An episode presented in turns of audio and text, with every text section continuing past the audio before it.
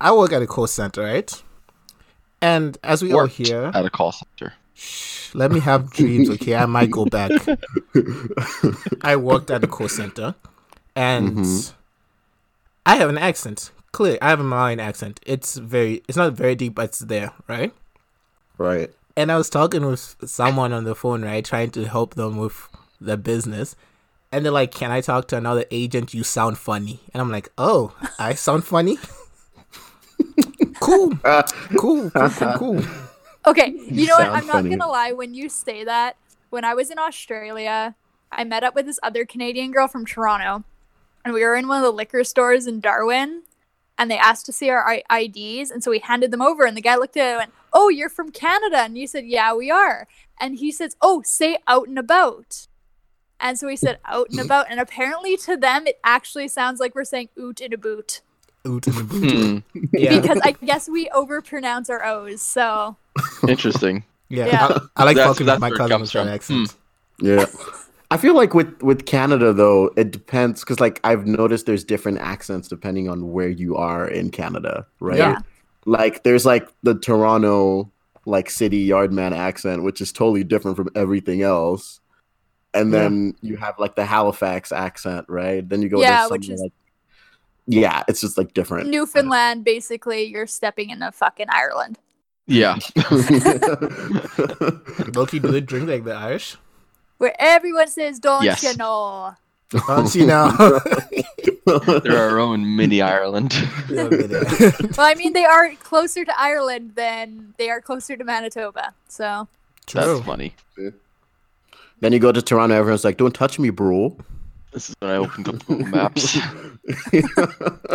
Michael's like, I'm sorry, Toronto to me would be like the New Jersey accent of Cana- of Canada. no, Toronto. The Toronto accent clearly like rips off like British like street. What Yeah. British slang? Like it's like British slang, but like uh, more. Um, I don't know what the word is. Bob and. Doug McKenzie. No, no, no, it's just more like I don't know. Like if you guys have ever, if you've ever heard like Drake talk, right? Like that's the Yeah. I thought Drake was trying to low key copy a Jamaican accent in one of the songs he did. No, that's just how like a lot of like the like well, quote unquote urban Toronto. That's what they all they all sound like, right? Yeah. You know, I, my my job as a forklifter was kind of whack, so you know, bro had to take a new job and link up at the at the Walmart. See, know. and to me, that sounds like stereotypical Bob and Doug McKenzie. Like, think of the most generic Canadian accent, and that's what it sounds like to me. This one has Um, more like uh, the Toronto one has definitely has more slang though. Like Yeah. there's a lot of stuff they Mm. say, and you're just like, I don't have, I have no idea what the fuck you just said. Well, okay, here's my other thing: is like our, um, what's it called? Our slang words. Like a hoodie here in Alberta is a fucking bunny hug. Who the hell calls it a bunny hug? Yeah, apparently Nobody. they're quite a point. No, I think my favorite one is the time when me, Sam, and Dalito were in a liquor store, right? Mhm. And me and Dalito are from like neighboring countries, so we have very similar slang, and Yeah. referred to a bottle as a bomb. Oh Okay. yeah, I was Yeah. like, what the fuck were you guys talking about? And Sam looked so confused. He was like, "Are they about to blow up this like store or something?" Like, "Oh no, no, we just Like, want I- to borrow vodka. I don't know when- these people who are screaming bomb in the liquor mart. Yeah. we want screaming bomb." and when I was in Australia, my friend Jake, I love him dearly. Um, I met him in Darwin. Anyways, we, I remember sitting in the bar in Uluru, or not Ulu, Uluru, in Yulara, and trying to explain the difference between a Mickey, a two for a uh, two six, and like the liter, and like all of our different like slangs that we have for our bottle sizes. Oh my goodness. And then I dared him to push a toonie, a center out of a toonie, and he sat there the rest of the night trying to push the center of the toonie. yeah. so you just tricked the poor man. no, that was That's great. my god. Like, yeah, it's kind of cool though, because like there's already different accents depending on like you know what language you speak or like you know what what geographical location you're from. But then even within that, there's also different accents within like your country or whatever. It's like the UK. There's different types of British accents as well. There's Yeah. not one type. there's the Queen's English, and then there's the rest of what they speak. well, because you have different ones. Like you have the Queen's English, which is proper, you know, more Harry Potter like, and then you have I don't know, you have like the shoreman and he was "All right, so me and my friends got um, we got a bunch of fishes out there, you know, and uh, we And we then were you done, you know, Scotsman yeah. next door. exactly. See, and I'm I'm sitting here going, and then when you go to Ireland, same thing, and then you get whatever the fuck Brad Pitt talk spoke when he was in that Irish movie years ago. Yeah. he tried. Like he honestly tried. So You know what? I I would give actors these days credit because Mm-hmm. like they're um I know especially Benedict Cumberbatch. He surprised me because when he played Doctor Strange, like he totally just like threw away his like British accent. It It's gone. Yes, weird when you hear like a British actor speak like clear. I don't want to say clear English, but like American English. American- yeah, it's Yeah. like Tom and it- Holland as it's- well as Spider Man. It's like their voice changes. It's actually kind of freaky. yeah, well, there that's who was it that I was just like, oh my god, they're British. What? Like it was an actor, and I one of probably my favorite actor. I can't think of who it is. Even uh, John Boyega as Finn in Star Wars, he had a, an American accent in that too instead of a British one. I was like, that's Um, it's just crazy. That's another one that threw me for a loop. Oh, Actually, but he has a Nicholas British one in Pacific Rim, which is just it just who? Nicholas Hoult. He Oh, Nicholas Hoult's R accent changes so much. I know, but like, think of him in Warm Bodies, where he's like just going along as a zombie, and he's like, "I eat anything with a heartbeat too, but at least I'm conflicted about it." And so, and then you hear him like actually with his British accent. Like when I found out he was British, I was literally just like, "What the fuck?" Mind blowing. I think the best had to be like Nicholas Hoult in Ma- Mad Max Fury Road. oh fuck, I love him Oh, as yeah. as uh, what's his name as Nux. Yeah, that was so great. Mad Max was a good. That was a that was a very good movie. That was a great. Oh. That's my it was favorite movie from that surprisingly year. good. yeah. I was gonna say we should do like a back to back compare the original Mad Max to Fury Road. Are we gonna do the whole trilogy? Ooh, I don't know how I feel about. Mm. can't do. I can't do the whole thing. No, That's no, no, but like number one, like Yeah. the first Mac, Mad Max, and, And then the just second- Fury Road. Yeah. Wait, what's the name of the actor from Mad Max? Like I remember we canceled him. Tom Tom Hardy. No, not Tom Hardy from the original one. Uh, Oh. Mel Gibson. Yes, Mel Gibson's canceled. Why He's racist. is he? Yeah. Oh. Oh, I didn't. I'm. I'm yeah, just I, my, I missed that memo. my first time hearing about that too. Yeah, Yeah, you have to no, keep it was track, out there's so about many. a couple years ago. Yeah. You have to keep track keep track of the racists, man. Yeah, we gotta keep track of who gets canceled. On the note of accents, and I know this is supposed to be a joke in this movie, Mhm. but Brad Pitt's accent, that shitty Southern accent. I I liked it It though. Loved it after hilarious. it I liked it. Like when it I first think started, it was weird, and then he kept going. I was like, I don't Yeah. love his accent. I think they they they tried to um make his character sound um comedic to what it would like sound like hearing it if you were European. That- like if you're That's European exactly hearing an American accent, that's what you hear, you know? Yeah. Yeah. So I just And- like how that was that was done. and to some extent, you got to make the character a little goofy. Because Oh, if, and you I- really I know that stop, if you really stop to think about it, like every single one of the people, or yeah, people in this movie, they're just real bastards, right? Yeah. Yeah. they're they're all assholes. I all- say they're glorious cra- bastards. Yeah. They're all- Glorious bastards. hey, Michael made the segue again this time. Look at that. I fucking... I was gonna say, and Oh, I'm just man. stepping in on Sam's toes with the bad puns. With the puns. Yeah, they keep doing it. It's okay. You know what? When when it's a movie that like I'm really into as well. We're like, probably I'm- like 10 I'm minutes in already. What time is Yeah, it? Let's actually much. start the show.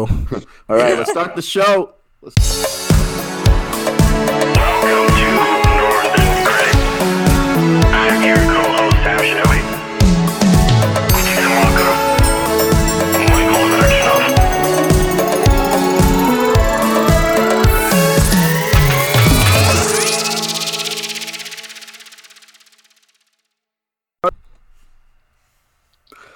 Welcome to Northern Critic. I'm your co-host Sam Shinobi. Uchi Simwaka. Michael Novachinov. And Pamela Hinchark. Cool. And today we will be reviewing a bastard movie. Feels so nice to actually say that. Inglorious. um, Okay. an inglorious bastards movie. It's not just me, but this movie's spelled with an E, isn't it? It is bastards is spelled with I believe E. so. I think, I think that might be a German Weird. thing. Maybe I don't know. Is it? I don't know. I'm not German. Or someone didn't proofread. Like they got way too far. They're like, shit, we've committed. oh my goodness.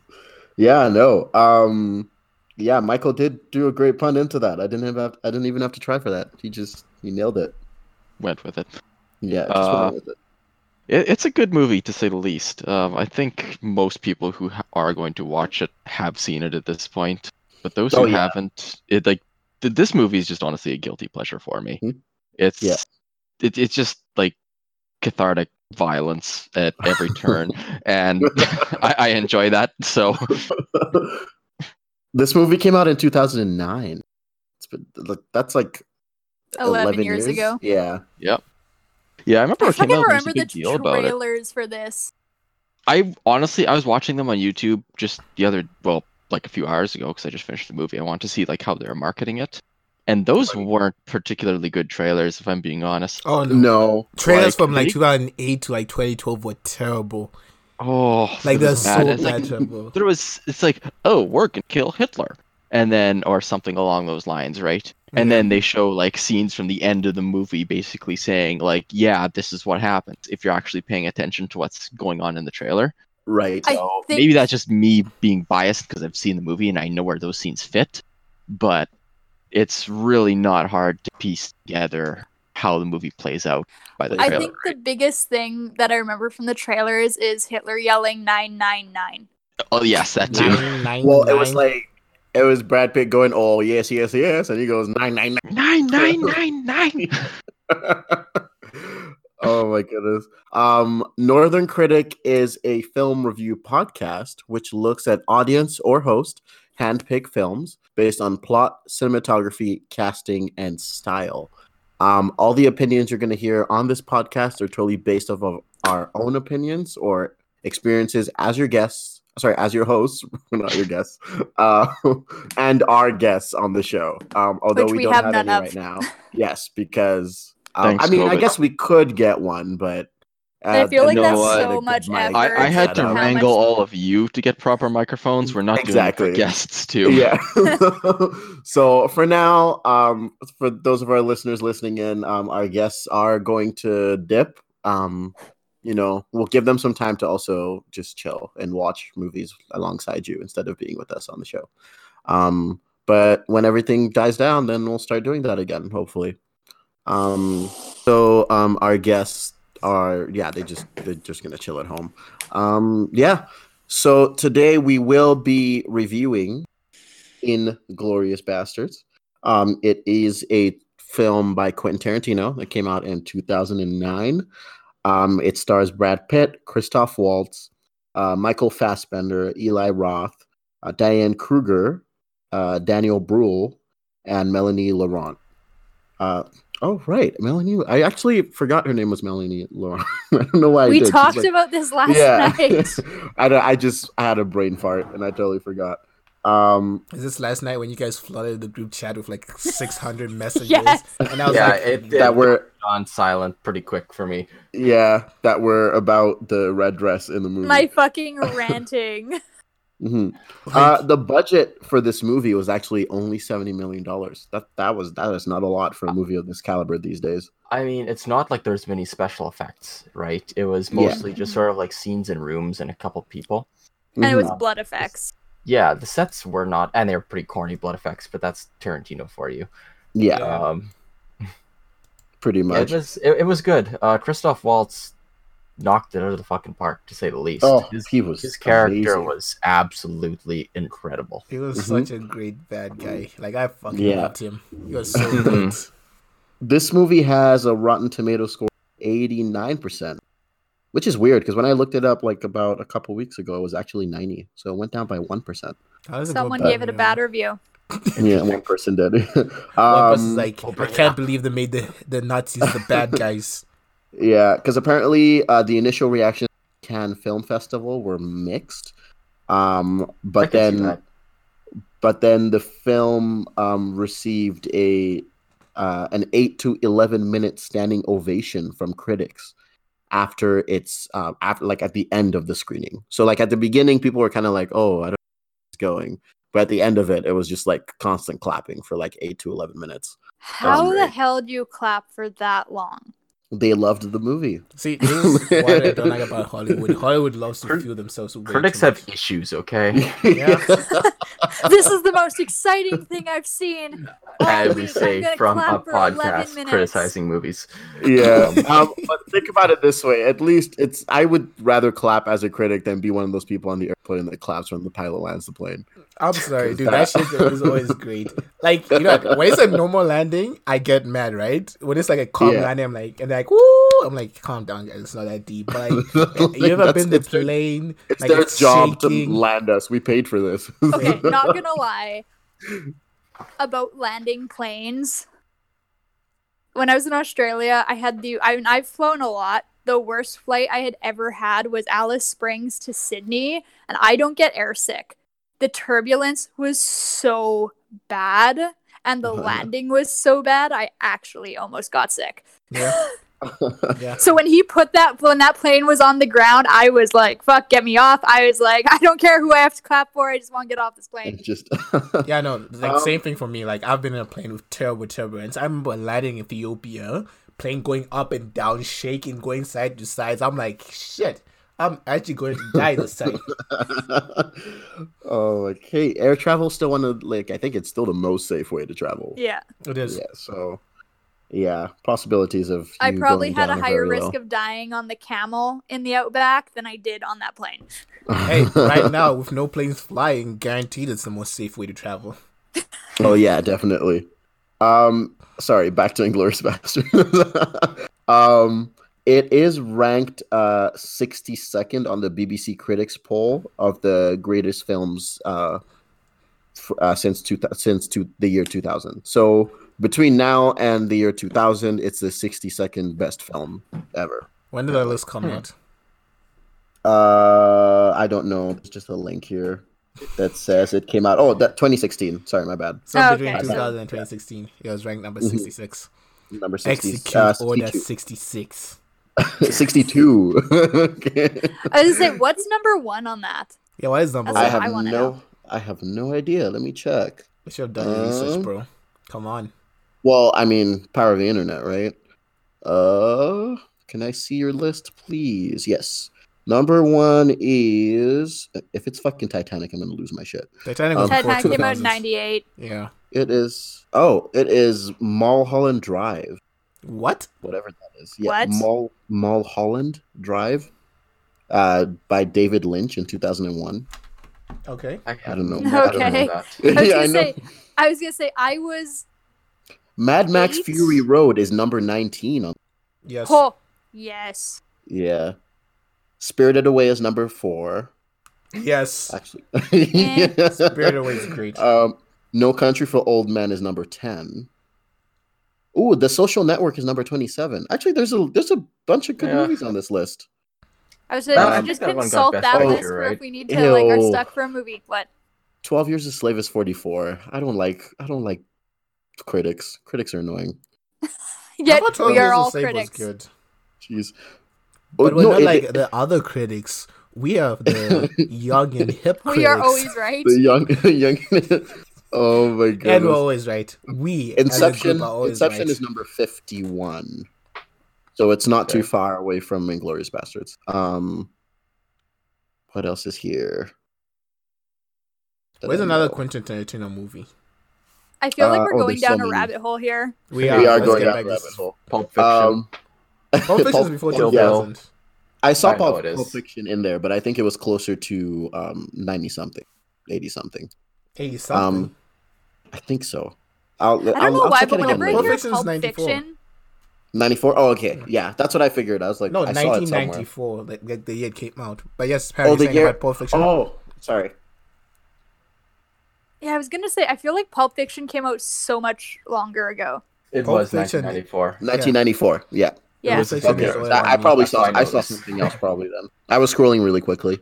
Um, Okay, let's get back to this but movie. yeah. Uh, Inglourious however, in 2010, because Inglourious Basterds is an independent film, um, it was selected as one of the 30 most significant independent films of the uh, in the last 30 years. Which yeah, that kind of makes sense. I feel like Um, Tarantino is big enough at this point that he kind of is his own category. He's no longer independent. Yeah, Yeah, it's it's- like it's whenever you Quentin say like Tarantino. Tarantino films, it's like Scorsese films. Yeah.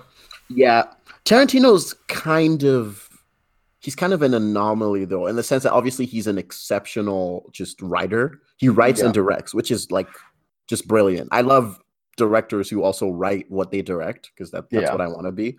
Um, but uh, he, I think after Pulp Fiction, uh, Reservoir Dogs, like when he had that long catalog from the '90s to like early 2000s, hmm uh, while setting his kind of kind of like his brand, right? Say that again. Because You it's- kind of broke up.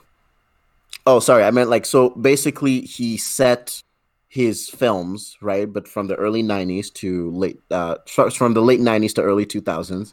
He used uh, that time with Reservoir Dogs, Pulp Fiction, um, uh, Kill what else came out back then? Kill Bill, like all of them. Um, was sorry, was. Reservoir Dogs the one about the skaters? No. Reservoir No. Dogs is about the heist that went wrong. And then they Oh, meet up okay. afterwards. I'm thinking of a different one. hmm Yeah. So basically, like when he did all of that, because they all follow the same kind of, uh, you know, like not comic booky style, but more It's a book. a, a, Ta- a, a Tarantino style. Yeah, like a book, a novel, a novelist. Right. I think Sin City is well. I don't know when Sin City came out actually.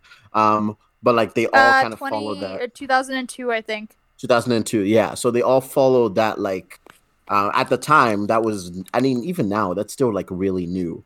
Um and i think that's actually what inspired like spider-man to the spider-verse at some point too because like just people experimenting with new styles. Um but you know it was great and that's how he set up his brand and then he became tarantino you know the the brand right? So everything that belongs to tarantino now just has like a lot of symbolism involved because you'd expect that from him. Uh, and I know in in an interview that I watched uh, him do, he talked about how there's such a connection between him and the uh, the Four Horsemen. So like his the, the main actors he always like puts in his films. Samuel L. Jackson wasn't visually in Inglourious Basterds, but he did the His narration. voiceover He was have a voiceover. yeah, Yeah. exactly. So he always has he always has Samuel L. Jackson or tries to, anyways. Um, Brad Pitt is a very common one too, although I don't think he was mentioned in the Four Horsemen. Um, but it was I know Samuel L. Jackson, Leo, Leonardo DiCaprio, um, Uma Thurman, and uh, oh my god, who was the fourth person? Christoph Waltz. Christoph Waltz. There we go. Yeah. So those are like his four. Like he can literally call them up at like 2 a.m. in the morning and like email them a script he just wrote, and they would read it and just be like, Could you- "Yeah, I want to do it." Could you imagine that? Just be like two in the morning, calling fucking Brad Pitt and being like, "Hey, new Quentin Tarantino movie, you in?" And him just being like, "Yeah," yeah, and then just Yeah. click. Well, yeah, That's probably how those conversations fucking go. Yeah, because they've gone to a point where like they know each those actors acted like in Oh, you're movie. breaking You're up, breaking Sam. I was saying was it like when you think about it, all of those actors have they there's so much chemistry. They're kind of like us in this podcast, right? There's so much chemistry between all of them at this point that you know if Brad Pitt accepts a role, Leo's probably going, "Oh, I wanted that role, but that's okay. I'll just be this other character." And then Samuel L. Jackson's like, "Oh, okay, I'll be myself again in this," you know. Samuel and Jackson just is always himself. He's it's always on- himself. Okay, Yeah, okay. exactly. I'm sorry. When you said Leonardo DiCaprio, it's just like, oh, I, I wanted that role, but I just got visions of like Leonardo DiCaprio just being like, no, no, no, that's okay. Yeah, exactly. That's that's probably what happens, like right? I wanted to be Django. Yeah. I- That's probably what happens. Uh, you know, and then you know, someone like Christoph Waltz kind of like, do I, do I, am I a German again in this movie? You know, so because he's always he's either German or like Swiss usually in the movies. Um, but yeah, no, but I love it. I love that um that connection he has with those actors, and like you know, if if I ever reach those heights, uh, those heights, sorry, um, which is a big if. Um, I would love to do that working alongside actors that I can literally call up at 1 a.m. and be like, hey, here's the script I just wrote. What do you think? You know? I would say you have all four, all three of us already that you do that with. yeah. Whereas exactly. like our phones go off at like eleven or at like one in the morning. Ding ding. You want to do this movie this week? Sure. Don't fucking call me at two in the morning. See, the thing is with like- you guys, because we've reviewed so many movies together, I would just send you the script and be like, what do you guys think about this script? The, the four Um, horsemen of Winnipeg. oh my goodness. we need some meth, some knives. So- so- you know, and then Pam calls me back and she, um, Anyway. what costume design did you have for this character? Because this dress description seems. I don't think we've actually talked about the movie yet. we haven't yet. even said whether we like this You movie. or not. fuckers have absolutely no restraint. No, Oh let's my talk about whether we like this movie or not. Well, Yes, let's start. Let's start with initial. let's start with initial thoughts. Okay, what were your feelings going into this movie? Uh, Michael, go first, I guess, since I we already I- know how you yeah, feel. yeah, yeah. okay, I think I originally watched this movie actually when it uh like a year after it came out or something, Mhm. and I was like that was like grade nine for me or something along those lines, grade nine, grade ten. Um, but it, it was good. I really I hadn't seen like any Tarantino movies before that, although so I think it was quite the shock uh, in terms of like the style that it was. And then I saw Pulp Fiction immediately afterwards, so that was jarring as well. Right. Um, yeah, but what I really liked about this movie was, in particular, the sort of characters and the acting. That's Right. what really stuck out for me. Is like Christoph Waltz in particular just Mhm. absolutely knocked it out of the park. But then even all the other characters are actually super memorable as well, which is kind of not something you see in every movie nowadays, right? right. like the, the fact that i can i can tell you i can't tell you by name but i can like distinctly remember uh the personalities of like pretty much all of the main bastards um Mhm. all of like like the german spy christoph waltz obviously the uh Mhm. british spy uh, like they're Yeah. they're all just so distinct and were well executed i Mhm. really like even like uh, Shosha- uh, Shosanna as well. Her yeah character. actually honestly her part was i think it was like act three because there's like five acts in this movie right Yeah, I mean, she shows up in the first one and then just disappears. Yeah, but like Act Three, where she's just sort of doing her thing and he's she's being approached about that whole theater sequence. That was honestly Right. the one criticism I have with this movie because it felt Okay. like it was moving at such a fast pace, or yeah, it was. like the, the, the it wasn't necessarily fast paced, but the intensity was just dialed up to eleven, right? Because the first part you have that killer introduction, and then you got a really sort of entertaining like second act, and then the Right. third act is really just sort of this sequence where she's being told that she's going to host a movie for Nazis, right? yeah, And don't get me wrong, there was like a certain tense uh, vibe that it had, but it wasn't nearly as engaging as the other parts of the movie. That's for certain. yeah, I, I kind of agree with that. Um, I know there was the whole. I know people like generally it's a staple for Tarantino films now with him like showing the women's feet in his movies. And in this What? one, I was kind of like, yeah, that's a thing. Like, look it up. In all of Quentin Tarantino's movies, he always shows feet. Um, What does he have And a it- foot fetish? Are you gonna, kind are you of, gonna like, shame him for he- having a foot fetish? He embraced no no like he embraces it. He's had interviews where he says yeah like he loves doing it. Um but in this movie like because when when he did say it in that interview i was like did he do it in this movie when i was watching like rewatching it?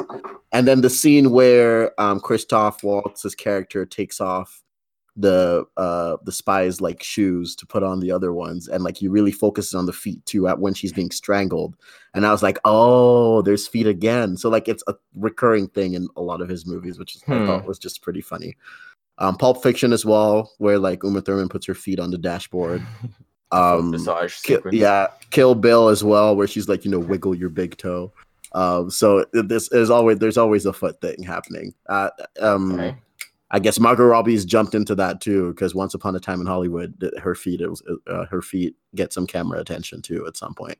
So I just thought it was hilarious. Anyways, um, I guess Uchi go next. All right. I fucking love Quentin Tarantino movies. Like I love them. I think the first Quentin Tarantino movie I watched was Reservoir Dogs, then Pulp Fiction, seeing Hateful Eight. I loved Once Upon a Time in Hollywood. So like this, Mhm. like Inglourious Basterds is such a quint- quintessential Quentin Tarantino movie that like Yeah. watching, I was just like, fuck yes, I love this. Like that Mhm. basement boss scene, It's just- that was so great. That was tense. very That tense. That was so great. Like I was watching this movie, like holy shit, I love this so much. Pretty I'm much gonna come down these stairs. Yeah, every single sequence with Christoph Waltz was just tense as hell. Like the, bar scene, beginning, obviously, the right? beginning was straight up tense already. Oh, the like beginning. the beginning, you're you're Oh. tossed right into it I was just to start. in the beginning when he was like, and I assume they don't speak English. Yes. Yeah. I was like, oh fuck. And then he's speaking French and like you know being like, well, "Thank you, my way." Just start shooting at the floorboards. I was like, "Fuck." And then you broke up for a bit. I don't know if you got way too loud, Sam, or something. But no, he's up for a getting too quiet. Is what's happening, or he's moving Oh. too far away from his microphone. I don't know. I'm Yeah. trying to stay. I'm trying to Yeah, stay it- put. See, it only this- Um, transmits if it detects a certain amount of power, right? Oh, I see what you mean. Okay, I'll try not to move as much. This is like a Yeah. problem when Um, you're recording from home, folks. Like it's very hard. But yes, no, I love this movie so much. Like it's a great movie. Yeah. Oh yeah. I know what I said was it was just it was crazy how um it all went from the milk thing with like him just like he drank so much milk. Um and then from that to just uh I, there was some piece of the dialogue there where um he asks the farmer like he, he says something about like oh so you've never met um these you've never met the like the Jewish family but describe to me what you know about them.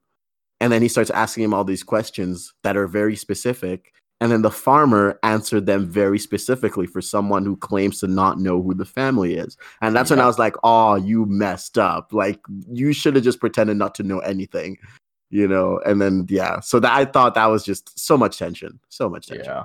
Not to mention Yeah. that sequence where like he drinks milk right at the start, right? He asks for a bottle of milk or whatever, and then he drinks as he's being interrogating the farmer. And then when he Mm-hmm. comes across, uh, I can't remember Susanna? the woman's name, Susanna, I think. Yeah, Yeah. okay. Um, when he comes across her later in the movie, and obviously doesn't recognize her, but then offers her some milk. I was like, wait, does he know?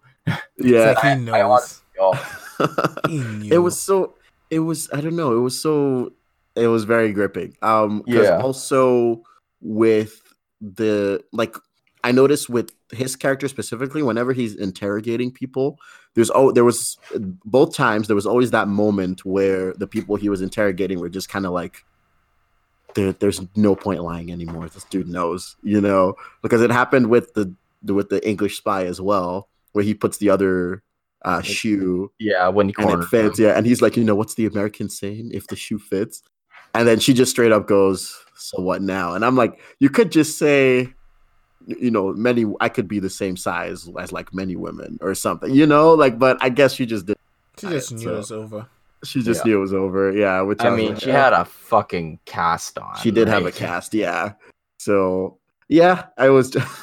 Her story was already really dubious to begin with. yeah yeah which like he did say that in the hostage scene where he's kind of like uh mrs i forget what her name was uh, what am i forgetting i know they just call her Fraulein all the time which isn't just, Bridget that's just Von. Oh, von Hammersch- Hammerschmuck. Von Thank you. Yeah. yeah van Hammerschmuck, yeah so uh, he did say something about her like anyone who like dabbles with her because she's like a double agent right so like people are just naturally supposed to get hurt if they get too close to her or like plan stuff with her because you're kind of mixing up your battlefields at that point which made Mhm. made a lot of sense for double agents right that's why double agents are actually supposed to work alone and not with other people because then it just those other people get in trouble very easily um but yeah i guess pam Um, this is my first all the watched all the way through Tarantino movie. I do want to see, um, what's it called that Hollywood one, Once Upon a Time in Hollywood, because Mhm. I'm a murderino and obsessed with the Manson, Manson murders.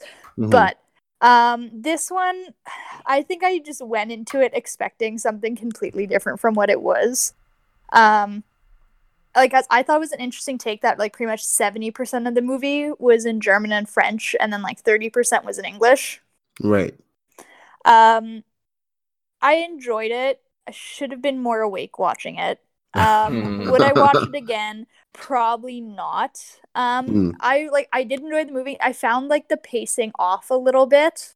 Um, where it was like so intense, so intense, and then it was just like, okay, she's standing on the street talking to this guy for like ten fucking minutes Mhm. In what in was front of a really like, in- awkward sequence. Yeah, and it's like, oh, and now they're gonna sit in a at a table and talk for twenty minutes. Yeah. That And then there'll be this really forced her intense to thing. go to. Yeah. Yeah, like it's just that pacing kind of bothered me a little bit. Um, and I'm not gonna lie, you, Michael and Uchi, you guys kind of ruined that basement scene to it for me Sorry. because I was like, oh, something's coming now because it was just like that scene in the basement was so intense, and I'm literally was watching. I was like, I am literally right there. Yeah, Oh, I'm Um, so sorry. I'm um, but I like I enjoyed it. The acting was good. I get like I knew it was supposed to kind of be like comedy and I tried to take I just I think I just was not in the mood to watch the movie Yeah. yesterday It's when a- I did watch re- it. it's a revenge fantasy movie, right? I Yeah. can see like a lot It's of Jewish really people it loving is. the movie because it's just, you know, it. It's kind of Yeah. same with Django when a lot of black people saw Django. Fuck yeah! So Yeah. it, Mhm. yeah, revenge fantasies are. it's very thing. Tarantino style. Where like Yeah. a Tarantino movie. Tarantino has that thing at the end of the movie. He was like, "Yeah, fuck it, let's just go crazy. Yeah. Like everyone's gonna Yeah. die and split up."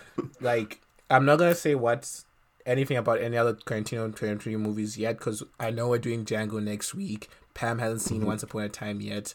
I, I don't know if mm-hmm. you've seen any of his other Tarantino movies as well. like But like Pulp Fiction or Kill Pulp Bill. Fiction, Kill Bill, all those. But Yeah. it's very Quentin Tarantino for him to just be like, "Yeah, fuck it, everyone dies."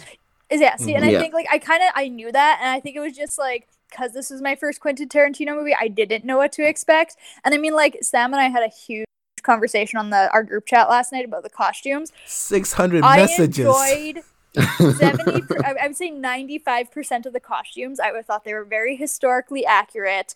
Um, except that red dress bothered me, but I'll talk about that later. Um, just because it's it's not a classical like it is t- period accurate, but it was not a common Mhm. like shape for that time period and just because like Shosanna, Shosanna, Shoshana? Shosanna thank Yeah. you um her character like because she was a Jew that was hidden in the beginning of the movie and then she's like this like the black widow concept I would have wanted to and I know she's supposed to be kind of undercover and inconspicuous and I would have just liked to see her in a little more glamorous classic 40s silhouette like I liked Right. the red with the black, and like we had there was that article that was shared, um, and maybe we should throw it up for our listeners um, onto our website. But about like how there was originally a black dress designed. Mhm. I would have liked to see the original concept art for that black dress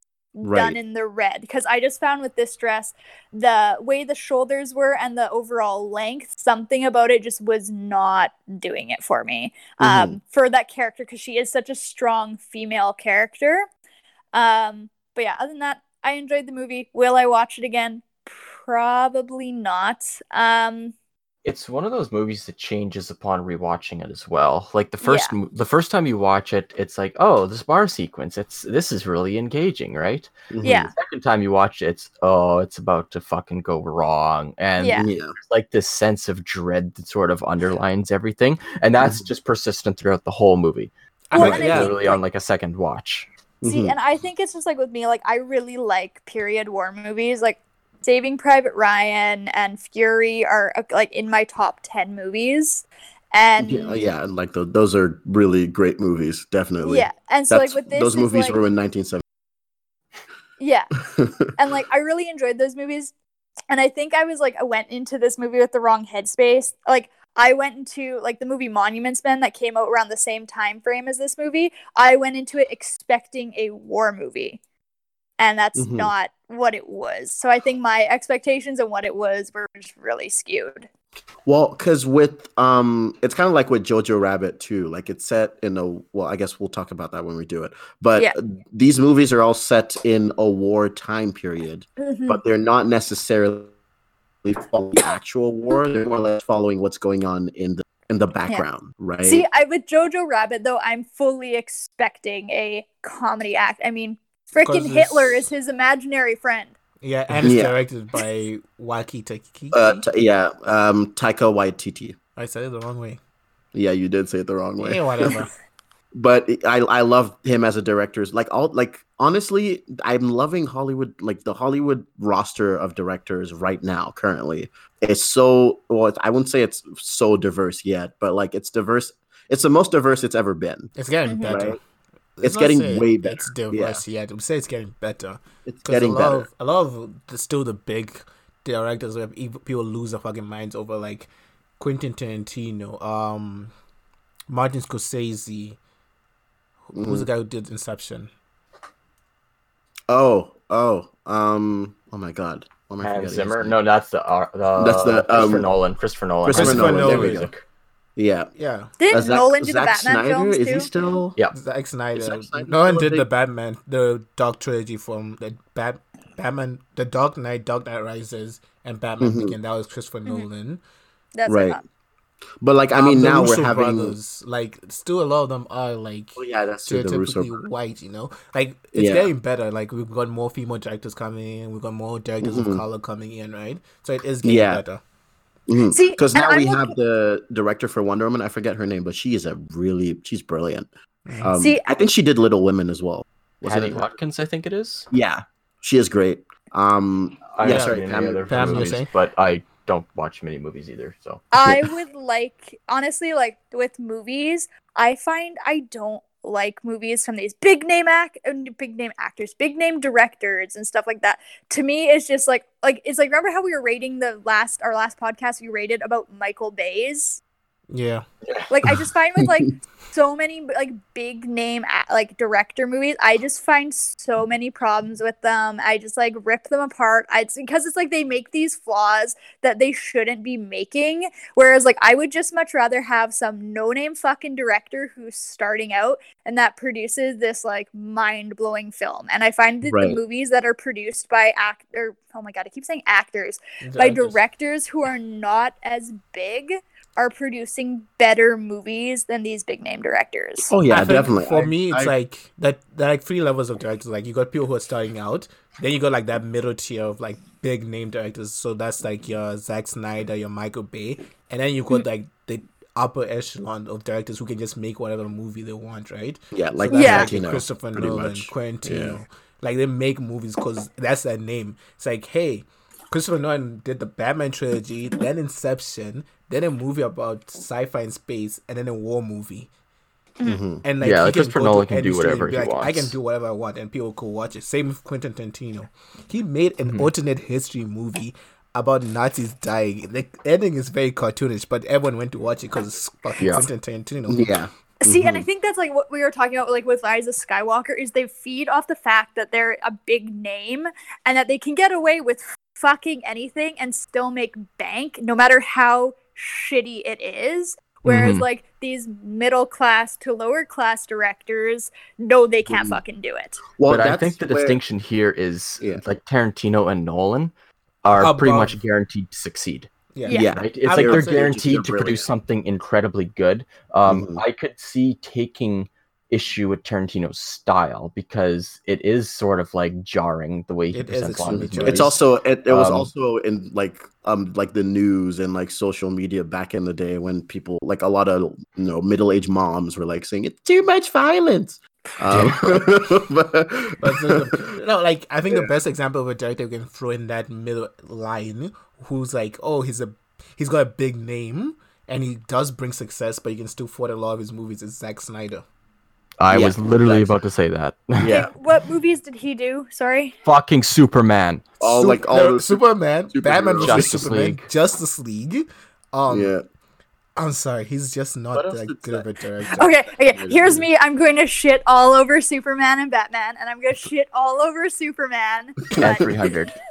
Oh, yeah, he did 300. Yeah, See, 300 works because it was kind of silly fun, but he yeah. kind But I of think ran with it. Zack Zack Snyder's style is more, um, like he's more action slash Mhm. like I guess comic He's booky got- heavy. He's got a very focused skill set that does not translate into producing like a full movie. Yeah, exactly. Yeah. That's what I was gonna say. He would be good as like co-director Yeah, but not necessarily because, as like- like, doing it by himself. 300 was based off a comic book, I think, right? Like a Yeah, all of his book. movies Yeah. been based off.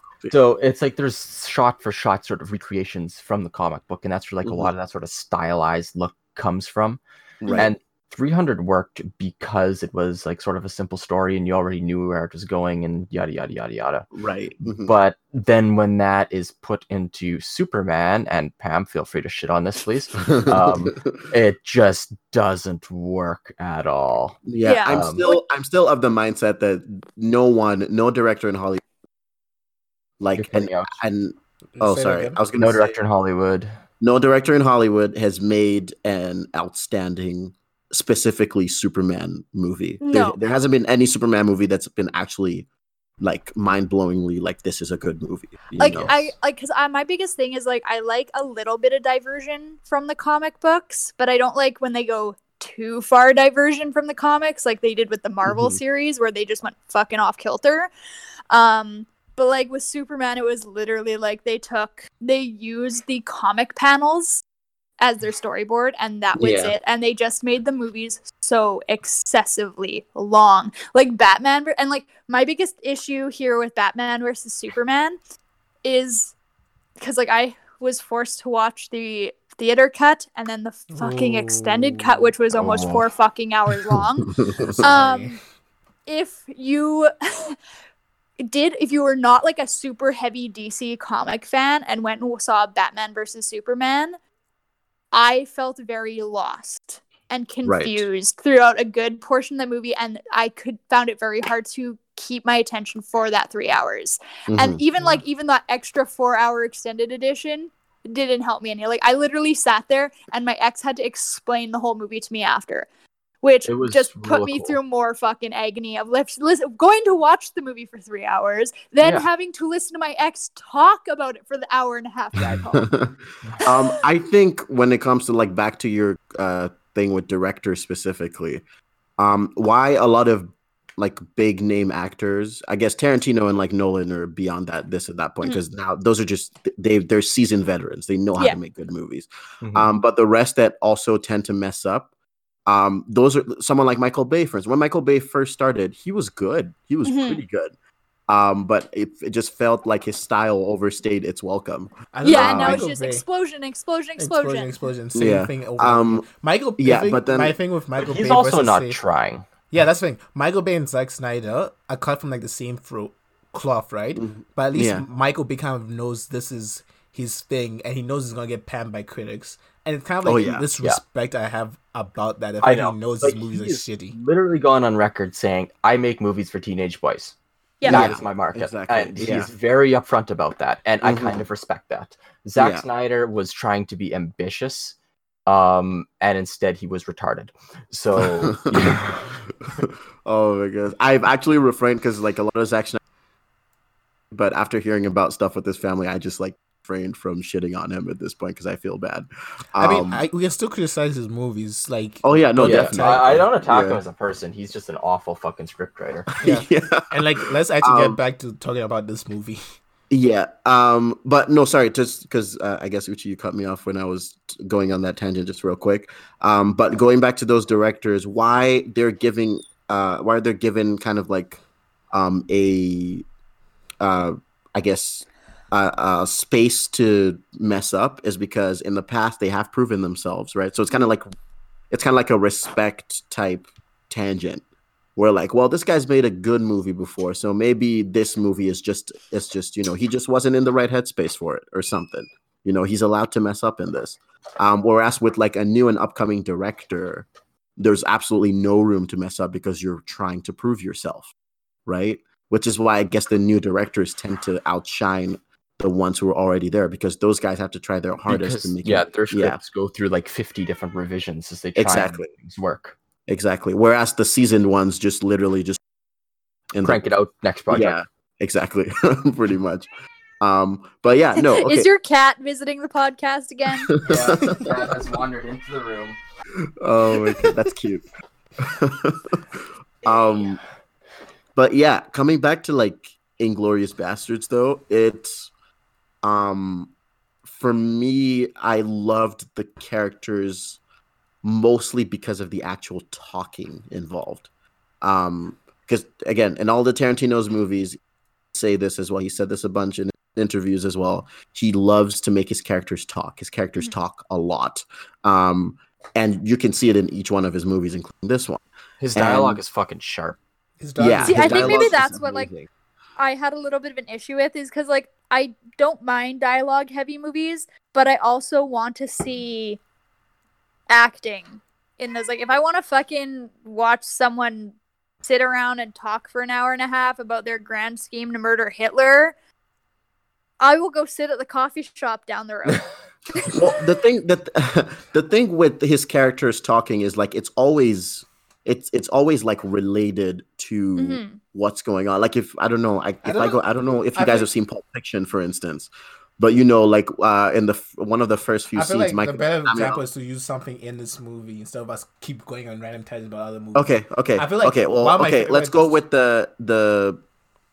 I Can I, guess. say, can I say one of my favorite ones? My favorite ones is that basement scene when they're playing the card game, right?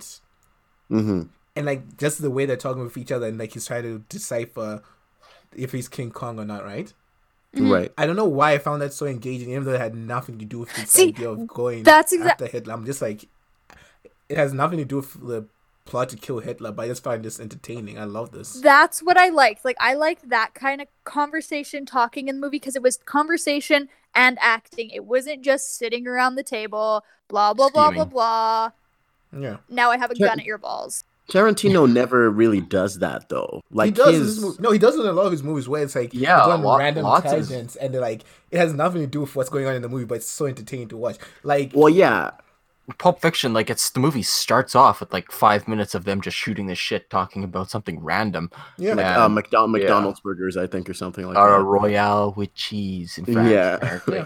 right. Yeah. That that's really But then iconic, I and a lot of his movies have those sort of random tangents that really help sort of flush out the characters, and that is Yeah, sort that's of that's exactly stylistic what I thing was gonna say. that he does a lot, Mhm. um, and that is present in this movie.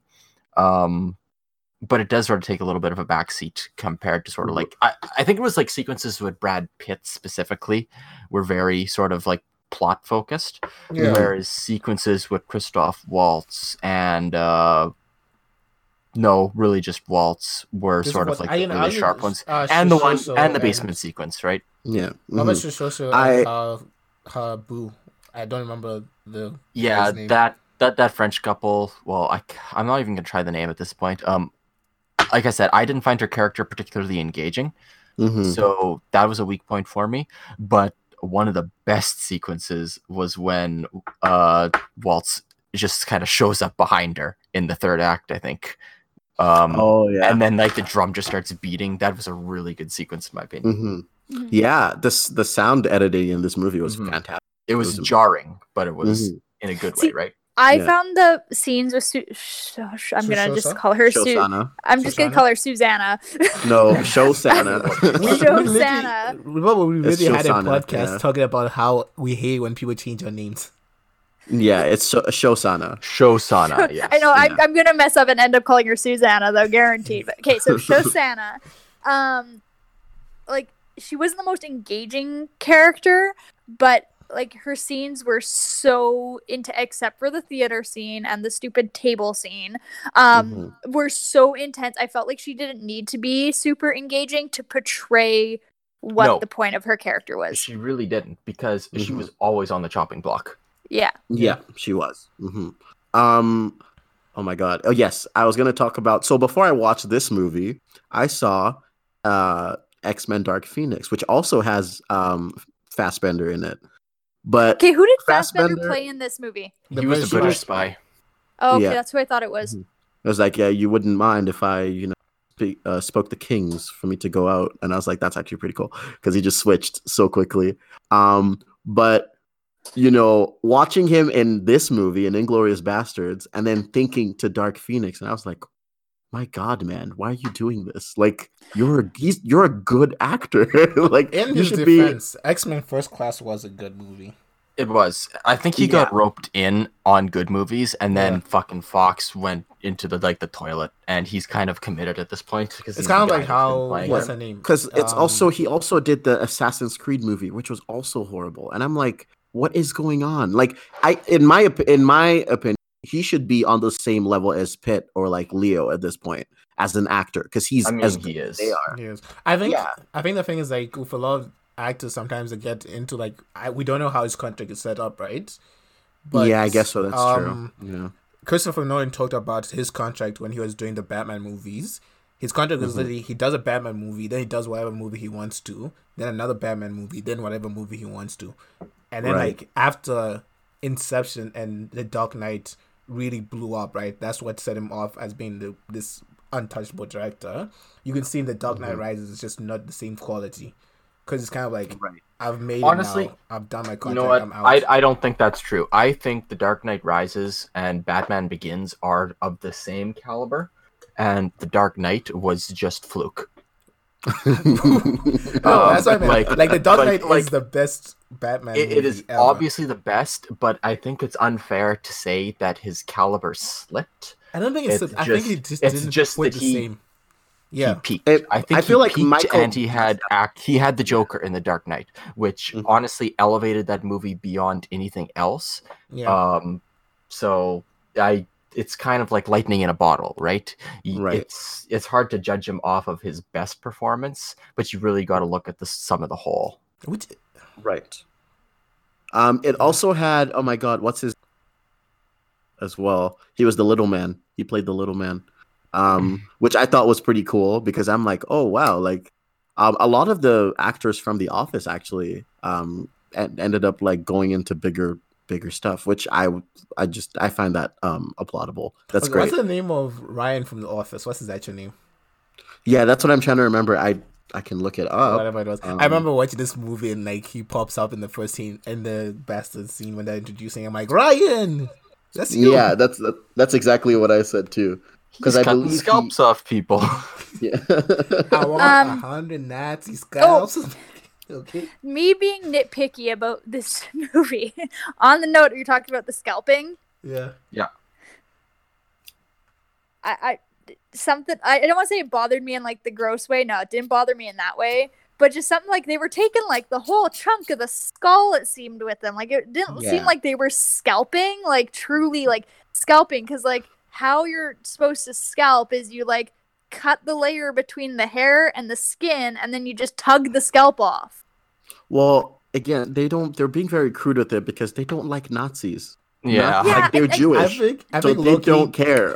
I don't think they even knew, knew how to do sculpting right. Yeah. Because like sculpting Exactly. is, it seems such or like Tarantino knew and just didn't give a shit. Yeah, Yeah, that could here. be it too. exactly. Um, and now this is gonna bring up so many questions of how why I know how it's done. yeah. Um, Because I was like, Pam, do you want to explain something? um, the other That's thing I what want to happened bring to up. the ex. what? Wow. the other thing I want to talk about is um the scene where Diana Krie- Krieger Mhm. Kruger um is I can't think of how to pronounce it. How they bring up like the British spy gave away he gave himself away when he did the British three versus the the oh I said Nazi three German three. Yeah. Mhm. because that's actually like I I didn't realize it until it was pointed out in the movie, but this that's actually true because I just had a friend who when we, she's German and like I'll point, say three to her and I'll hold up my three center fingers, but she'll hold up her thumb and her two fingers, Right. which I I, thought was really cool. Like it was a little detail that was good. It's a little Mhm. details that just added up to perfectly ruin his cover. Cause Yeah. like, Yeah. first Yeah. was the accent, like your accent's weird. Um, he grew up in a small town. Okay, okay, sure, sure. Then like I don't remember what else he did. Maybe like trying to be super aggressive, like, hey, you need to leave this table. It's like It was because he I was no he was an important dude. Um, but the I guess the sort of officer that was in the bar knew all the important people, Yeah, right? he even Yeah. said that. hmm Yeah. And then finding that tree, and I was like, oh, it's Yeah. perfect. hmm Yeah, no, this this was and like even the ending to this movie was just brilliant as Okay. well. I I love the fact that Quentin Tarantino just goes for cathartic violence at the end. Like I love it when he Mhm. does that. in Oh, his 100 movies. percent. Yeah. Um because with with the ending, uh, actually I want to talk about the character of the the war hero dude. He was I was a found him creep. interesting. I found him interesting as a character because he he kind of seemed like a he he was indeed a villain, like he definitely but Which one? The uh the stalker, the war hero. the stalker, The the one who Yeah. couldn't take no. Oh yeah, yeah, yeah, yeah. because he was like an he's he was a well quote unquote Nazi war hero because he was able to escape a town that the Americans occupied. No, he killed Um, like was it 500, 600, something stupid like that. pe- Men. Yeah, he killed a huge number of Americans. Yeah. Yeah. Um, but then he uh, so he he kind of uh expressed. I feel like this was his arc with Shosanna because he kind of expressed that expressed that whole um toxic masculinity Nazi-ness, right? Mhm. where he's Yeah. kind of like, well, she's she's denied him, but then he sends like you know Nazi police to go abduct her anyways and bring her to this dinner party or whatever, um, and he he feels like she should be his reward for being a war hero. You know if that makes sense. Yeah. Um, Mhm. and she Yeah, is a just Jew, and yeah, and she is a Jewish woman, which I thought was very But indicative of like. Sorry, his character didn't. His character didn't know that. Yeah, he did. So know I- that. They didn't know she was Jewish. I feel like they knew. I dude, there was He no, didn't. No, Otherwise, there's they would have fucking rounded her up. Yeah, they would have That was her. the Oh, whole yeah, point. guess- is they guess so. were they had lists true. of Jewish people and they were fucking abducting them. Like Yeah. the, the reason Yeah, she survived is because he didn't know.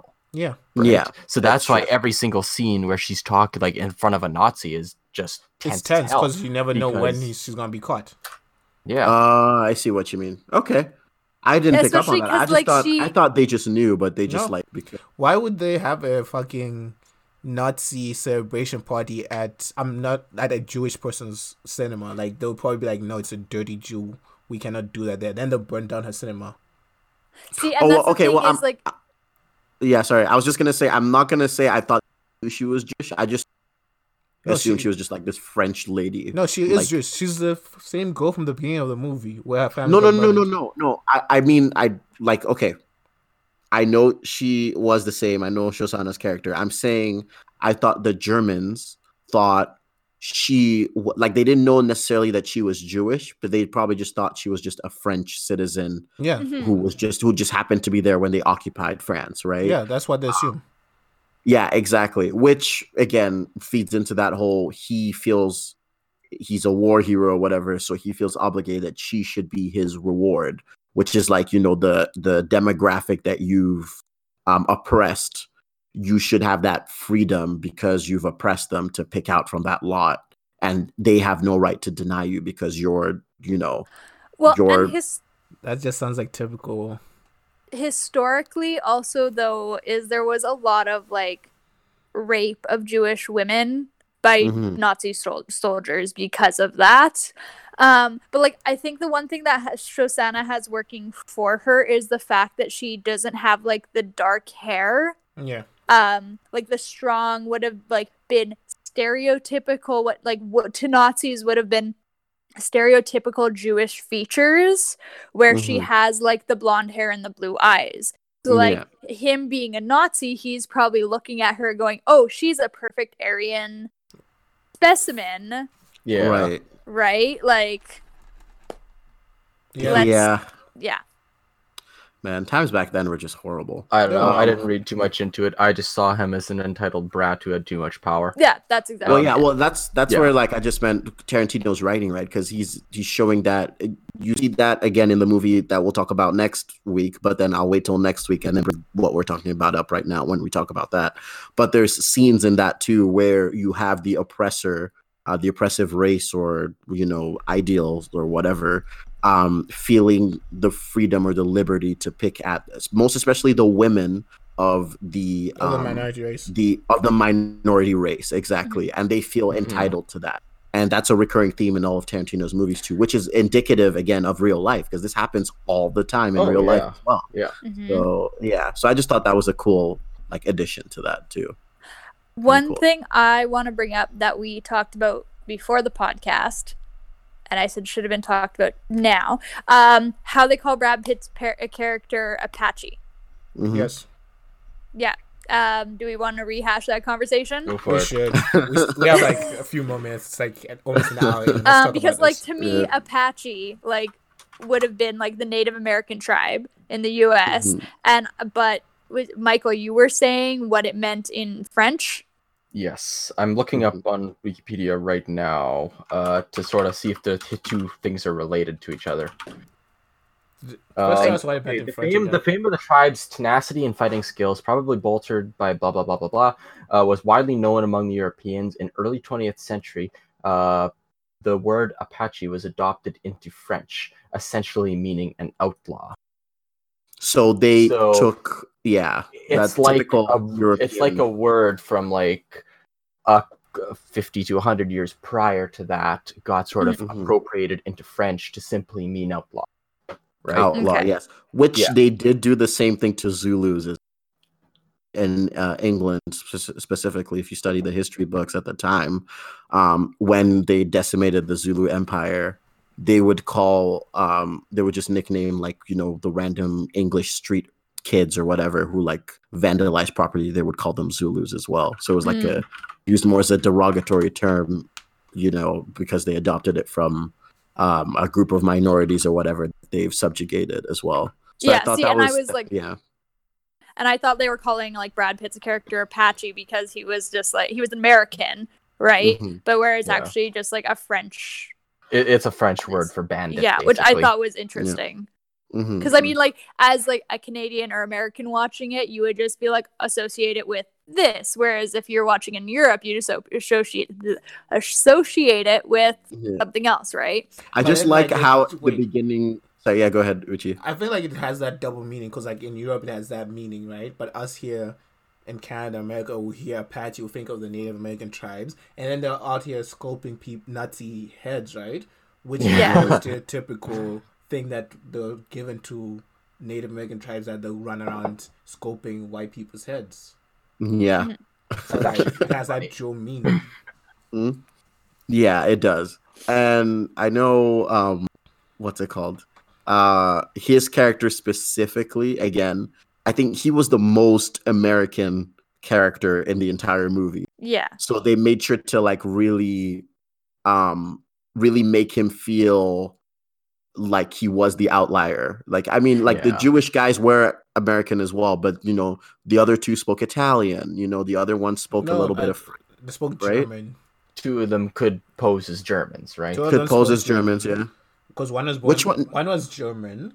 One there were was two who were speaking who spoke italian at the end though No, none of them speak Oh, well, Italian. they didn't they didn't speak it though they pretended they were italian Yeah, because Yeah, I think they weren't Brad actually Pitt's character Italian. was the one who was, Yeah. was supposed to be able to speak Italian. I was like, Christopher Waltz, when he was asking them to pronounce the names again, was so fucking entertaining. yeah, like It's like, you excuse say me it- Say, say- say your name, uh, like, Buongiorno.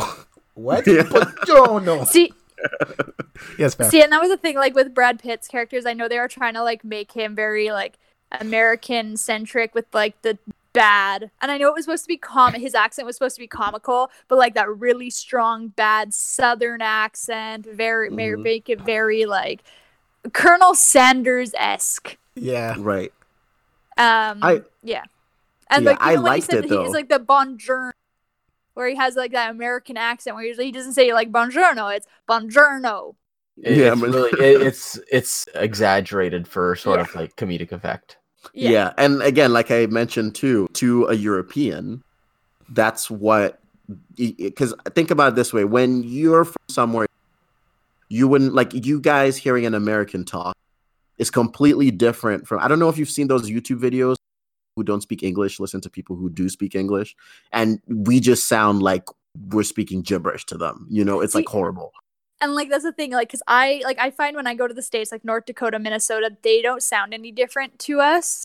Hmm but when i Deep like because i have family in tennessee but in tennessee they sound different. They have Yeah. that they have a southern accent. And even like in vegas when i was in las vegas i didn't think people in vegas had that much of an accent.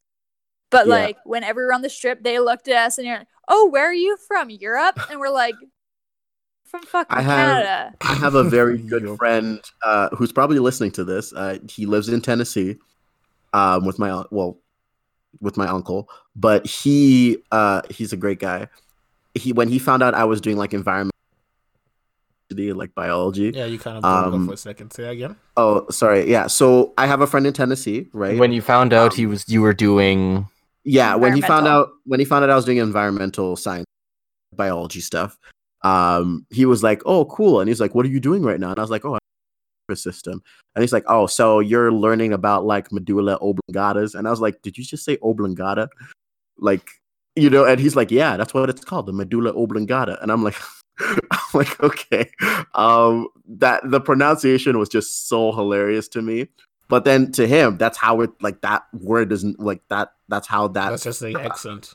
That's just how Yeah. it's pronounced, right? But to us, it's kind of like why why you know, and then I make fun of him too. I'd be like, "Oh, I'm talking about the gotta," you know, but like it's just that's just how he talks. So to me, it's just weird, right? Which See- again, if I was the one writing Inglourious Basterds, that's what that's what a Southern American would sound like to me, just like Yeah. pronouncing everything very See,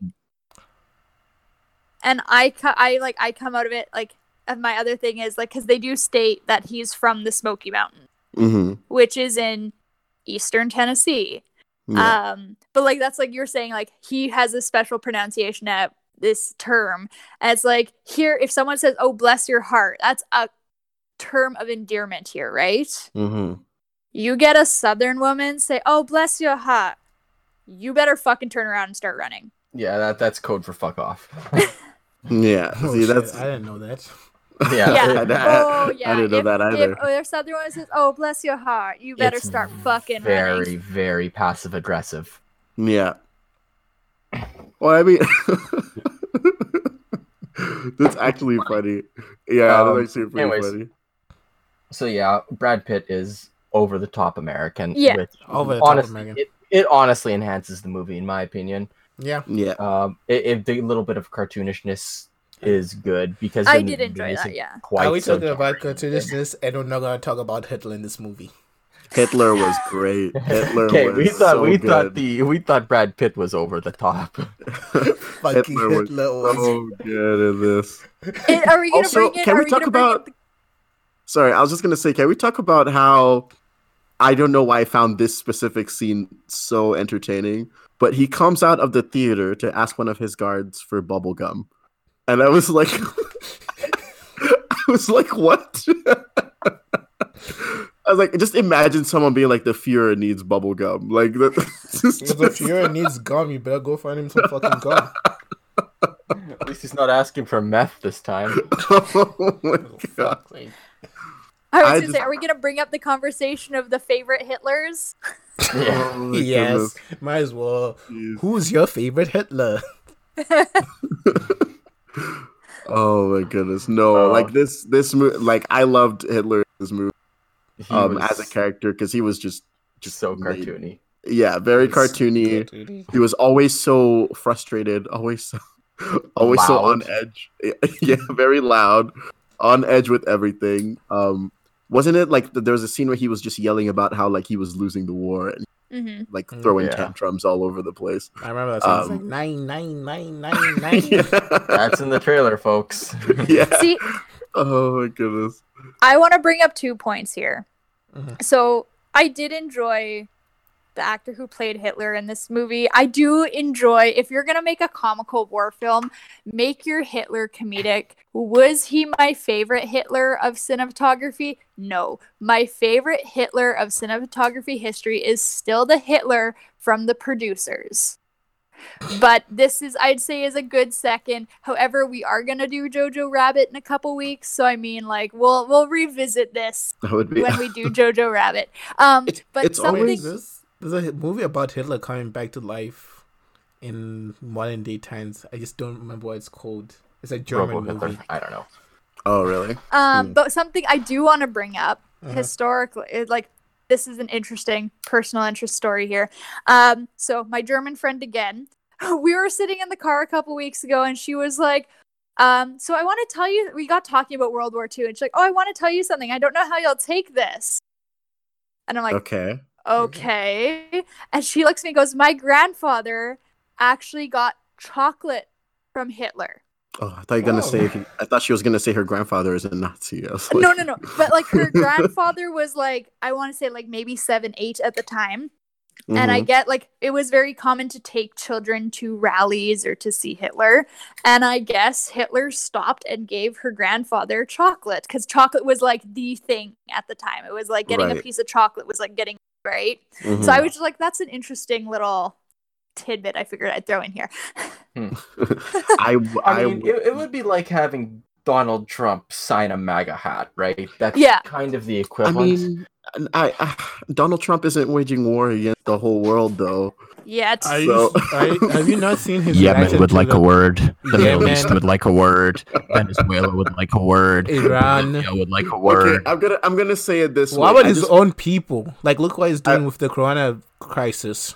I just watched Enough an said. episode. I watched an episode of um I don't of uh what's of Community earlier today, and there's the, I watched the episode where the the German students come in and uh they're basically taking over the entire school uh because they're so cool and they play foosball. Um, and there's a scene where the main character Jeff goes, "We need to end like this reign of the German students now because they're taking over the university campus." And he and you know everyone else goes, "Oh, but they're so European and they're so nice and everyone loves them." And then he's like, "This is how it starts. You give them something simple like the study lounge or um or Austria." And guess what? Now they want the entire world. And I was like, that's hilarious. So basically, don't give them the study room or Austria. sidebar. I got kicked out of a bar for playing foosball too loudly with a bunch of us that went to go play foosball. It was the Toad in the Hole in the village. They kicked us out. How did you? Oh, wow. Wow. Uh, you kicked out of a bar. What the- Yeah. Oh, I also have a story of. I wasn't the one who got kicked out of the bar. My friend did, but she did pass out in the bar. Oh Yeah, goodness. that's that's. She she literally got on the couch and fell asleep. I'm just like, oh my gosh. yeah, that's a. Oh my goodness. And then I But blacked yeah, out no, outside the club. I I appreciate comedy being used to represent timelines like this because it helps heal the wounds a little bit. Mhm. Um, Yeah. Obviously, it doesn't doesn't heal them completely, but it it does it it helps soothe. You know, it's kind of like a little balm on your wound, uh, which is kind of nice. Um, and like I said, just me growing up, like you know, when I was a kid, just growing up, going to Europe all the time. Um, again, things were quite different there compared to here. Like here, um, you might make certain jokes about maybe like French people, for instance. People are like, "Oh my god, don't say that." But in Europe, it's very common for like a lot of nationalities to just take jabs at each other because at this point, everyone just mixes, right? Mhm. You live Yeah. next to an Italian. There's a French person across the street. There's like a Spanish person down the road. States poke fun at people from other states, right? Yeah, exactly. So like you know, how a couple weeks would- ago we were making fun of like people from Newfoundland being Newfies. Yeah, exactly. So like, you know, I would like I remember going to school and one of my uh one of my friends who was French, whenever we would play soccer or whatever, and his team would start losing and he'd be like, I don't want to play anymore, I give up. You know, and everyone else would be like, "Oh, you're so French," you know, and like, Man, like- the French got screwed. They fucking dominated Europe for 200 years, and then they get ganked by Germany in World War II, and they go out like a bitch, and they're just surrender monkeys for the rest of the time. It was like Yeah. all, their, all their wins were just wiped out. just on, like oh, guys, how they're like French, you know. 101, exactly. one. and then you you know you have another person who's from Switzerland, and then whenever there's like you know some fighting going on on a basketball court or whatever, people would be like, "Why are you taking sides? You're not even supposed to," you know. And it's like it's just so funny just having those things come up in like just regular day to day conversations, but referring to those times and just I don't know. I just find it hilarious. It's great. Well, Um, yeah. should we do final reviews? Final Even though we thoughts. talked It's about been over an hour. Let's go. It's been over an hour. oh Let's I do our should I fucking should hoorays. also throw it I'm sorry. I should also throw in one last thing before we start this. No. Um also No. equally funny equally No. funny thing that No. I did actually at a restaurant. I um with my to friend this Nicole. is not funny. I'm blocking you. No, it was with my friend I Nicole. server muted him. Let's get on to the. Oh my god. so my friend Nicole, she's French. She's probably He didn't even notice that I fucking muted him. I was Did gonna say he's Oh, just gonna even- keep going. I didn't even hear that. My friend Nicole. He muted. Why you? Oh my god! Can you guys we stop need to focus. We need to focus. I know this is a quick story. Let I him tell his story. Done. Okay, okay. Let him Jeez, tell the, his the other two told their stories. Um, we're at a we're, we're at Estella's. The Stella's on Pembina. Um, she's like French Canadian. Um, but then basically she meets another uh per there's another friend she had come over who was French France, right? Um, and so basically I stole this from Mallory from Archer, but basically the friend from France uh spills her iced tea. And then she goes, "Oh my god, I'm so sorry because some of it spills on me." And I was like, "For what, Dunkirk?" And then like she just bursts out with laughter. But then Nicole, who's French Canadian, had no idea why we were laughing. So I just thought that was cool. Anyways, that that was that's that's the story. That was not that funny. You know what? Shut up. because again, you're not European. You're not going to get it. So I'm sure European people are it. laughing It's at just that. no, we get joke. it. It's a shit joke. I'm Yeah. sorry, dude. You're just not funny. Mm-hmm. I say we get it. We're just not obliging you with the laughter. Well, you guys ruined it already because there's already Yes. a, a manner of contempt behind it. So- There is. Yeah. so, so fuck I off. fucking do this podcast to talk about movies, not to listen to dumb stories for 45 minutes. oh my goodness. Well, tell the others that next time too. I, I will. I- I'm gonna bring a goddamn list of points you need to touch on next time. All right, let's let's wrap up. Okay, um, thoughts. over here at Northern Critic, we rate and review films um, using a coordinate system. So we use north for good writing and south for bad writing. Again, that's north for good writing, south for bad writing. And in a similar fashion, we go west for bad cinematography or like casting or stuff. The movie was just shot badly, the acting was horrible. That's going west. Um, but if it was done in a really good way, um, you know, beautiful graphics, beautiful sound editing, sound design, whatever, it goes east. Um, so uh, Northeast would be a really good movie that has good writing and good cinematography, and a Southwest would be a bad movie with bad writing and bad cinematography. And I don't know who's whoever wants to jump in can go first. Okay. that was a long pause. I would know what to say. Uh, I guess I'm going first. I'm giving this movie a northeast. This movie is fucking amazing. I love this movie. Maybe some- Northeast or northwest? northeast. Oh my god, I just got my compass flipped. Sorry, never mind. I feel like Pam, the social distancing is getting to you. I live in the middle of fucking nowhere and I am by myself 24 7. Oh, now I feel a little sad. I have Being a nothing to do but to go to work, come home, sit on my couch, watch TV, and drink. I can join you in the drinking. Let's just start a server about drinking. oh my goodness! Can we get no. back to rating the movie, please? Yes, northeast. I feel like I'm a bit unfair because I am a Quentin Tarantino stan, right? So like, I mm-hmm. will love his movies. I think there's only one Tarantino movie I didn't like, but that's just for another Okay. day, right? But like, yes, I mm-hmm. love this movie. I thought it was brilliantly shot. I thought the acting was amazing. The script is great. The dialogue is so fucking great. Like that's Quentin mm. Tarantino's strongest thing. His dialogue is just amazing. Yeah. And I love the the violence at the end. It was just so cartoonish watching Hitler being shot in the face multiple times and he's watching his face like disintegrate slowly. His face, his face was destroyed. It was done. You could totally tell that was a wax mannequin. yeah, you could. and they were shameless about it. I love yeah, it it was still pretty cool though. because yeah. of destroying his face. Then they blew him up, and then the fire got him. And then they Yeah. burned yeah. yeah, it's it's like overkill killed him. It's like Great he's movie. definitely dead. Yeah. Northeast up there is one of the best movies out there. Mm-hmm. All right. Um, Michael. Yeah, I Yeah. I'll, I'll go the same as Uchi. Um, though I do want to put in the caveat that everything is good except the pacing in some points. In Right. some points, the movie does slow down and it is a little jarring. Mm-hmm. Um, but the acting is very good. The the script is obviously phenomenal. Like Quentin Tarantino, I just like Tarantino's style, which is Mhm. the same reason I like Joss Whedon because they're functionally the same with like all the f bombs edited out.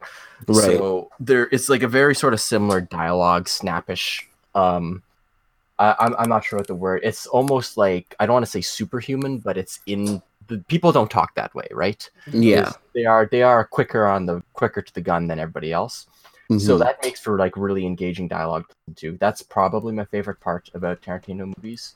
Mhm. And then it's got sort of like the perfect blend of cartoonish violence that is also a guilty pleasure that I enjoyed at the end. So yeah, Northeast, let's go. Um, I guess I'll go and then Pam. You know, um, but for me, uh, from I would give it a Northeast as well. Absolutely love this movie. It's definitely my top. Uh, I want to say top twenty. I'm gonna say top twenty because I don't know uh, when I put that list together eventually. But it's definitely my top twenty best movies that I've seen, um, which is which is great. Um, I love Tar- Tar- from a writing perspective. Tarantino's style of writing for the characters is great. I love it when your char- so I'm I'm two ways with movies. It's either your characters don't talk much, and we'll see that when we review the movie drop, or your characters talk a lot, and that's what Tarantino does. And those two avenues usually, more often than not, if done properly, lead to really, really fantastic movies.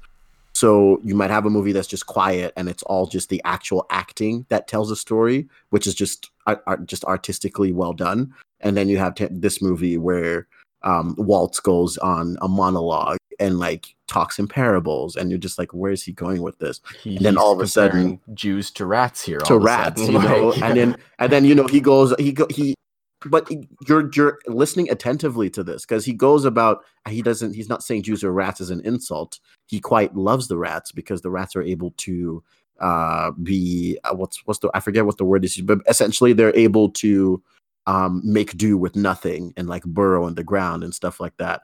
Whereas Yeah. the hawk, because the hawk is so high, the hawk doesn't know what's going on underground and it's oblivious to everything else. And he identifies the hawk as a dumb animal and he's relating that to German soldiers being dumb because they only see things at the surface but not below. And I was like, that is just great symbolism right there. Amazing writing. Um, so yeah, absolutely love this movie from both a writing and direct perspective. It was definitely well done. Love the sound editing as well. Um, A plus plus all around. Loved it. Okay, so that leaves me. Be First off, dissenting I want to say I think all three of you have the biggest bromance on for Christopher Waltz ever. Uh, Yes. yeah. You will see Django Unchained. but um, I'm gonna give this movie a northeast, long as I have my compass rose correct.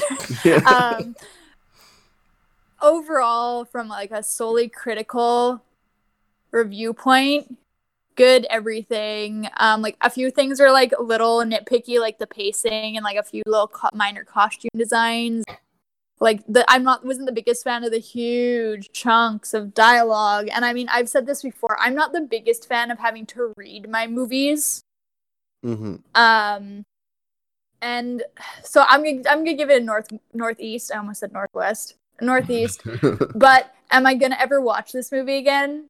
Probably not. It doesn't even break my top fifty. Oh, it's me for me. It's just meh. From a critic standpoint, it was a very good movie though. See, So you're separating how- your critic self. my from critic your from my personal self. yeah, from like my personal like personally i this movie was hyped up a lot for me and i was expecting so much more from it and it was like a disappointment to me but for my critic perspective i it, it was decent it was good I, li- I like that analogy. That's that's pretty good. I like that So- assessment of it. Yeah. Yeah. Um. Yeah. I guess that's is that it for this podcast. i get uh, we just need to plug uh the podcast Yeah. Uh, make all the plugs. Um, you can find us on Instagram at Northern Critic UMFM. Again, that's at Northern Critic UMFM. On Twitter at northern underscore critic. And also, we do have a website where we do post uh, a catalog of all the movies we've done, and also little tidbits and links here and there uh, with respect to like what we're doing. Uh, there's not a lot of new content up right now, except the movies we are doing, just because there's nothing going on outdoors right now, like literally nothing. Um, I mean, yeah. we can throw out random recommendations. I feel like it's been a couple of episodes since we did that. Oh yeah, we haven't thrown out recommendations. That's true. Yeah. Um, so we could do that. I uh, recently, just because of the movies I've been watching, rec- uh, the Netflix. It's on Netflix now. If you haven't seen it, check out Game Night. Um, I watched it. It's not a perfect movie, but it's entertaining enough. Is that the Uh, one with Chris Evans? No. No, Oh, it has um Martin Freeman, Yeah. and Oh, okay, it's yeah, it's yeah. a comedy. It's Uh, actually it's but it's very funny. I, liked it. I I loved it. It's like the writing is a little bit, you know, you're gonna scratch your head sometimes to be like, eh, that doesn't make sense. But it's kind of like a Fast and Furious movie. It's good enough to just entertain you. it's an which is great. movie. Let's put it that way. Yeah. hmm so that's what I Um, would recommend for sure. My recommendation will be let's throw out Hi Score Girl on Netflix. Really great anime if you love like Japanese arcade games from the nineties, so your Street Fighter, those kind of stuff. It's a great like retro nostalgia trip. hmm Yeah. All right. Um. I'm gonna throw a recommendation out there from the stuff I've been watching, um, and also plug myself. So, first, my recommendation: um, if you're into bad B-level zombie movies, go watch The Dead Don't Die. oh I fully goodness, enjoyed love that, movie. Yeah. I mean, we I are doing that movie in a loved it. couple weeks' time. We are. I loved that movie, but I also love B level. Should have been th- shown at a drive-in theater in like the '70s kind of zombie movie.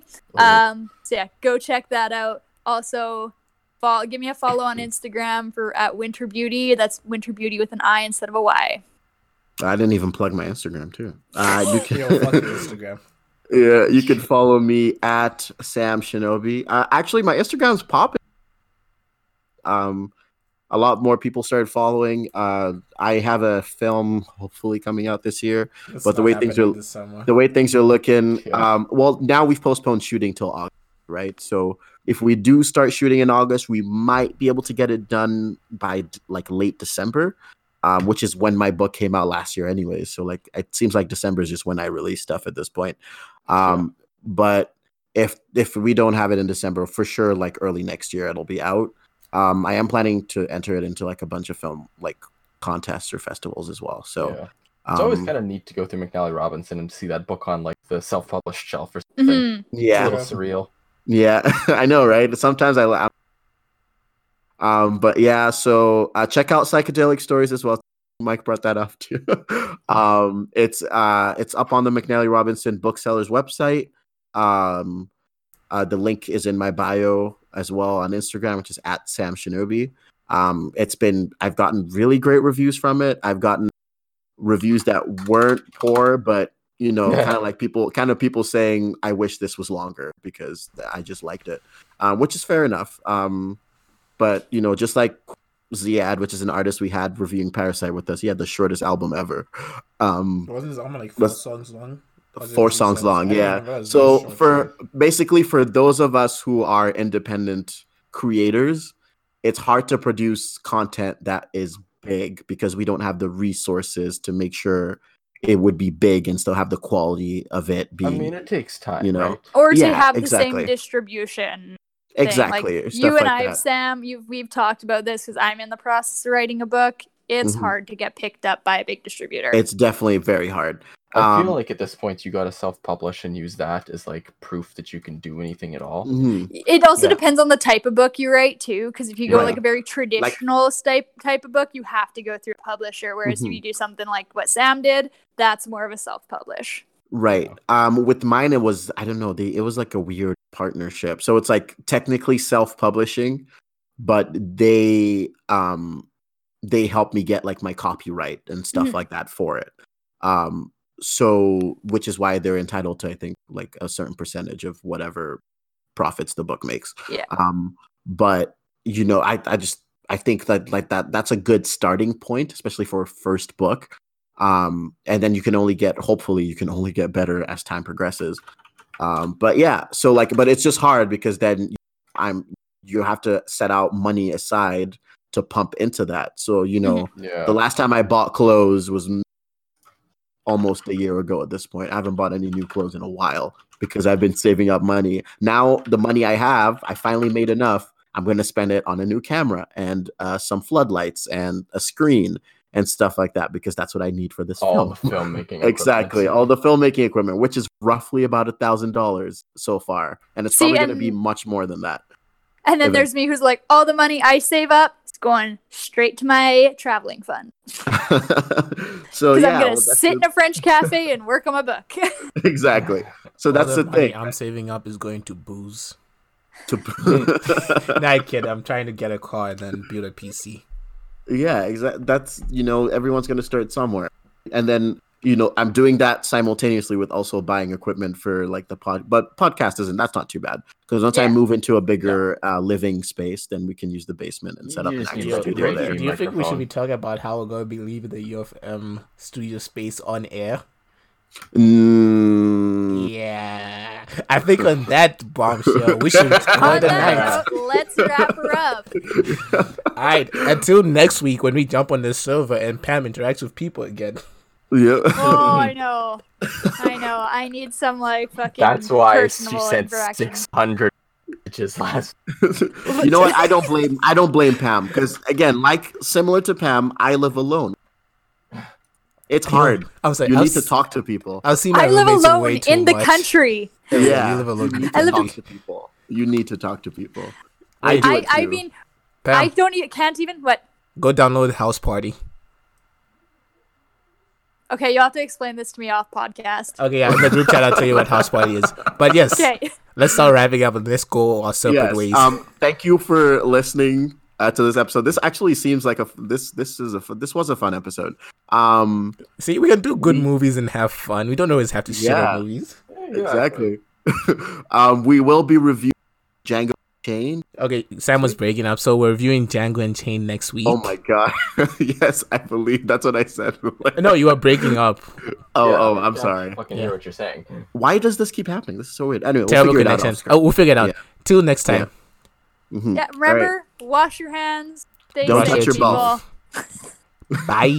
Bye. Don't lick doorknobs.